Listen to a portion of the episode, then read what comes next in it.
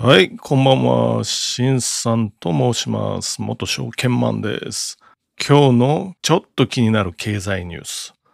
それでは行ってみましょうか。まあ、今日はにほん。関連するのも含めてにほん、さんぼんっていうような感じですね。じゃあ行ってみましょう。いっぽんめ。ニーサ が拡充ということですね。そもそも ニーサ って何ってなると、少額投資非課税制度のことなんですけれども、要するに株とか投資信託とか有価証券売却した時に利益が出てたら税金を払うことになるんですけれども、それの税金を払わなくていいですよっていうのが ニーサ のことです。それがにせんにじゅうよねんから拡充がほぼ確定的になったかなっ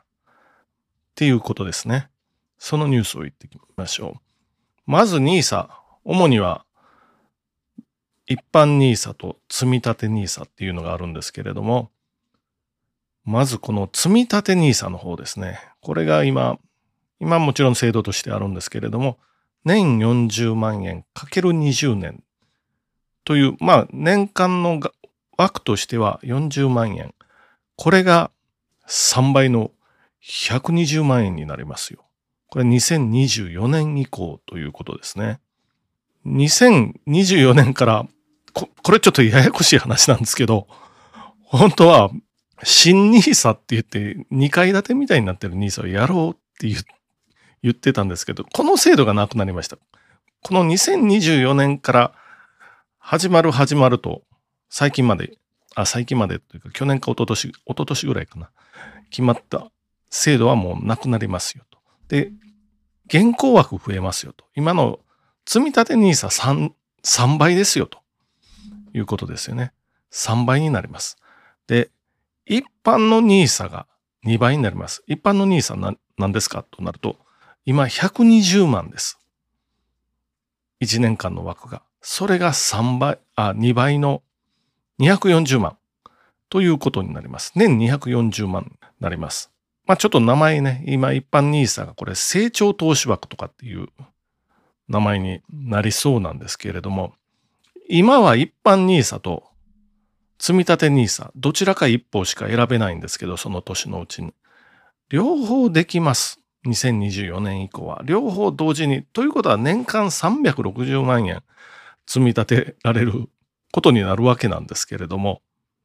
まあまあまあさんびゃくろくじゅうまんですからね、年さんびゃくろくじゅうまん、月に換算するとさんじゅうまんえんずつ積み立てられますよ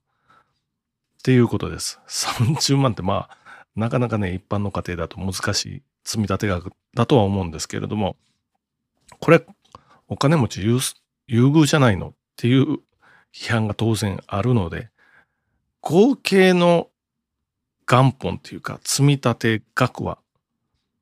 せんはっぴゃくまんということになります。で、うち成長投資枠、年にひゃくよんじゅうまんの部分ですね。これはせんにひゃくまんが上限ということになってきます。仮に上限のせんにひゃくまん積み立ててしまうと、残りろっぴゃくまんなんで、全体でせんはっぴゃくまんですからね。残りろっぴゃくまんなんで、まあ、積み立て部分は残りろっぴゃくまん。まあ、これは、例えばい、いくらでもいいですよ。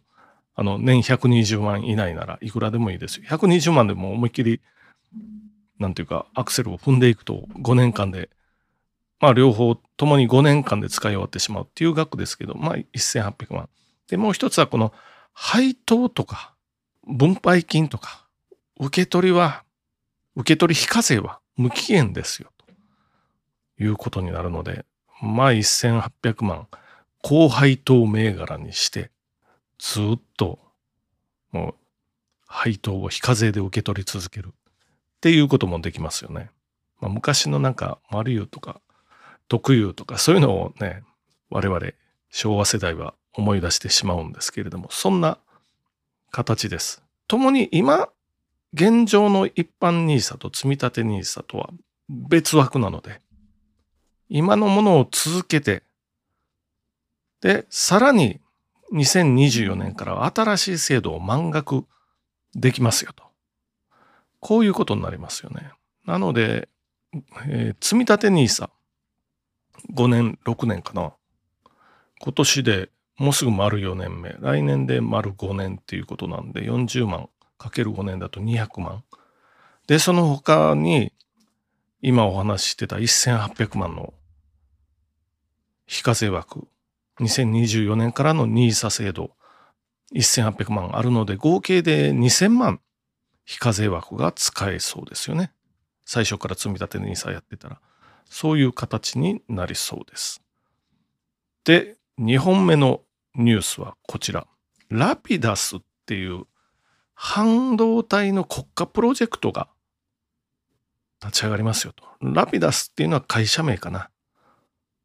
まあ、和製ファンドリーとかって、まあファンドリーって何言ってて、半導体の受注、受託製造工場みたいな、そういう感じですよね。これ実は日本、せんきゅうひゃくきゅうじゅうねんぐらいまでは半導体、世界トップだったんですけれども、どんどんどんどん、なんていうか、まあ、日米の協議とかあったのかな。それで指摘されたりして、どんどん、なんていうか、歩みを緩めてしまって、今や、まあにじゅうねん遅れですよと。韓国とか台湾から比べたら、それぐらい遅れてしまってるんですよ。で、アップルとかの エムツー チップは、この台湾の ティーエスエムシー っていう、まあこれファウンドリーですよね。が作ってます。あとサムスンとかも有名ですよね。まあ当然そうですよね。まあ ティーエスエムシー がもう世界一なんですけれども、サムスンもなんとか追いつき、追いついていってるかなっていう感じですよね。もうインテルとかをちょっと遅れ始めてるかなということです。で、このラピダスは国家プロジェクト、まあ アイビーエム とかの協力を仰ぐらしいんですけれども、まあなんとか追いつきたいと。ななひゃくおくえんの補助金とななじゅうさんおくえんの、まあ、各社出資金ですよね。で、もう最後のチャンスと意気込んでるっていうことです。ちなみに日本は、日本国内で製造できるのはよんじゅうナノっていうね、ナノメーター、いちナノメーターはじゅうおくぶんのいちメーターなんですけど、これが 細, 細いというか数字が小さくなればなるほどいいんですけれども、今や韓国とか台湾のそのさっき言った ティーエスエムシー とかサムスンとかもさんナノとかよんナノとかそういう世界なんで、もうにじゅうねん遅れてますよと。しかもしかもこの補助金ななひゃくおくと出資金ななじゅうさんおくえん、すごい規模に思いがちなんですけれども、実はもうさっき今のこの言ったようなメーカーはもういっちょうえん規模の投資をしてるんで、これにせんじゅうねんちょっと前ぐらいに日本追いつけなくなったんですよね。お金が出せないというようなこと。それでどんどん差は広がっていくんですけど、これをなんとか巻き返したいぞと。じゅうねんで追いつきたいとか、なんかそういう感じでやってるみたいですけど、これ、この規模でできるんかなっていう。まあ、せんおくに満たないですよね。これではちょっとどうかなっていうところで、まあ、これに関連するさんぼんめの記事ですよね。ティーエスエムシー 熊本っていうのがね、T、さっき言ってた ティーエスエムシー っていうのがにせんにじゅうよねんじゅうにがつ出荷開始で熊本で大規模工場を今建設中ということですよね。これ熊本で作るのはじゅうからにじゅうナノのそういう半導体を作るみたいです。で、隣接するとこにソニーのセンサー工場を併設ですよね。ソニーカメラセンサーすごいですからね。これ世界シェアトップかなっていうのあるので、ソニー。それをやりますよと。で、さんびゃくにじゅうにん台湾から来日してやりますと。じゅうからにじゅう。まあこれ ティーエスエムシー ね、これ中国がまあ欲しいんですよね。これが台湾問題の一側面でもあるのかもしれないです。あ、中国と台湾の問題ですね。まあ日本もね、もうこれ以上遅れるわけにはいかないので、あるいは台湾有事になった時に、もう半導体が入らないっていう、これは避けたいっていうのはあると思うんですけれども、あ、かたやこの ティーエスエムシー は今、熊本にも作ってますし、アメリカのアリゾナ、アリゾナにも、すごい、あの、補助金、米国政府の補助金が入って作ってますよ。っていう、このみっつの今日はニュースでした。まとめます。いっぽんめのニュースは ニーサ 制度の拡充ですよね。今のにばいとかさんばいとか、ニーサ の種類によって変わりますけど、なりますよと。にほんめはもうラピダスっていう日本の国家のプロジェクト、半導体国家プロジェクト、もうにじゅうねん遅れになってるんですけど、これが立ち上がりますよ。ただしまあ個人的には見てるとこうちょっとしょぼすぎると、これで追いつくのはできるのみたいな感じですけど、このニュース。そしてこれに関連して ティーエスエムシー っていうのがもうにねんごから熊本で稼働開始と。こういうさんぼんのニュースを取り上げてみました。